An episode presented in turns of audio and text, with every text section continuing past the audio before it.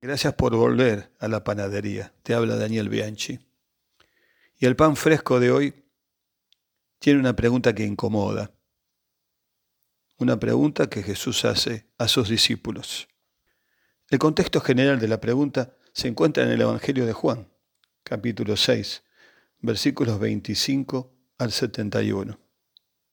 Te invito a leerlo y reflexionar sobre este tema. Y particularmente nos vamos a detener en el versículo 60 en adelante.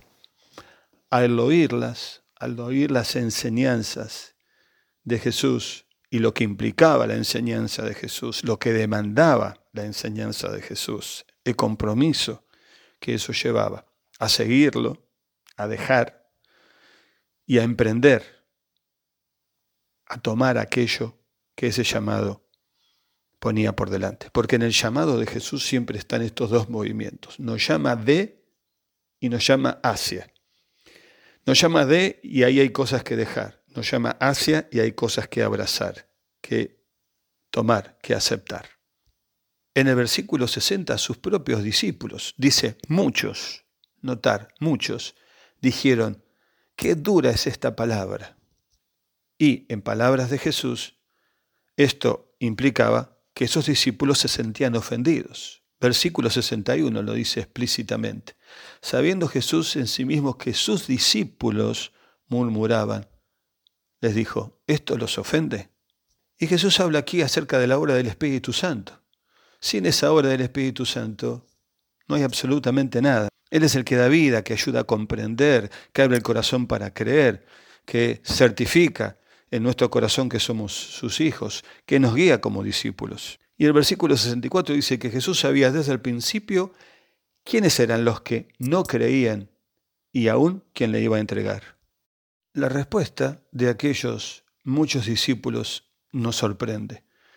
Vemos constantemente que la multitud no entiende las palabras de Jesús. Vemos que hay quienes resisten, quienes se oponen, quienes lo acusan, pero ahora vemos a sus propios discípulos volviéndose atrás y ya no seguirle más. Y esto es nuevo. Dejar de ser discípulo, no seguir más a Jesús.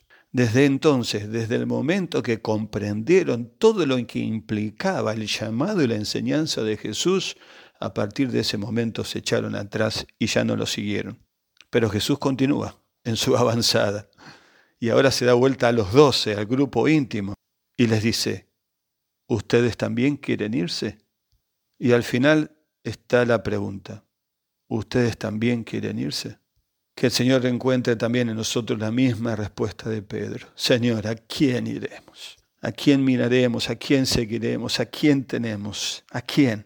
Nosotros hemos creído y conocemos que tú eres el Cristo, el Hijo del Dios viviente. A ti te amamos, a ti te obedecemos y a ti seguiremos. Con todo lo que nos falta, te seguiremos, Señor. Amén.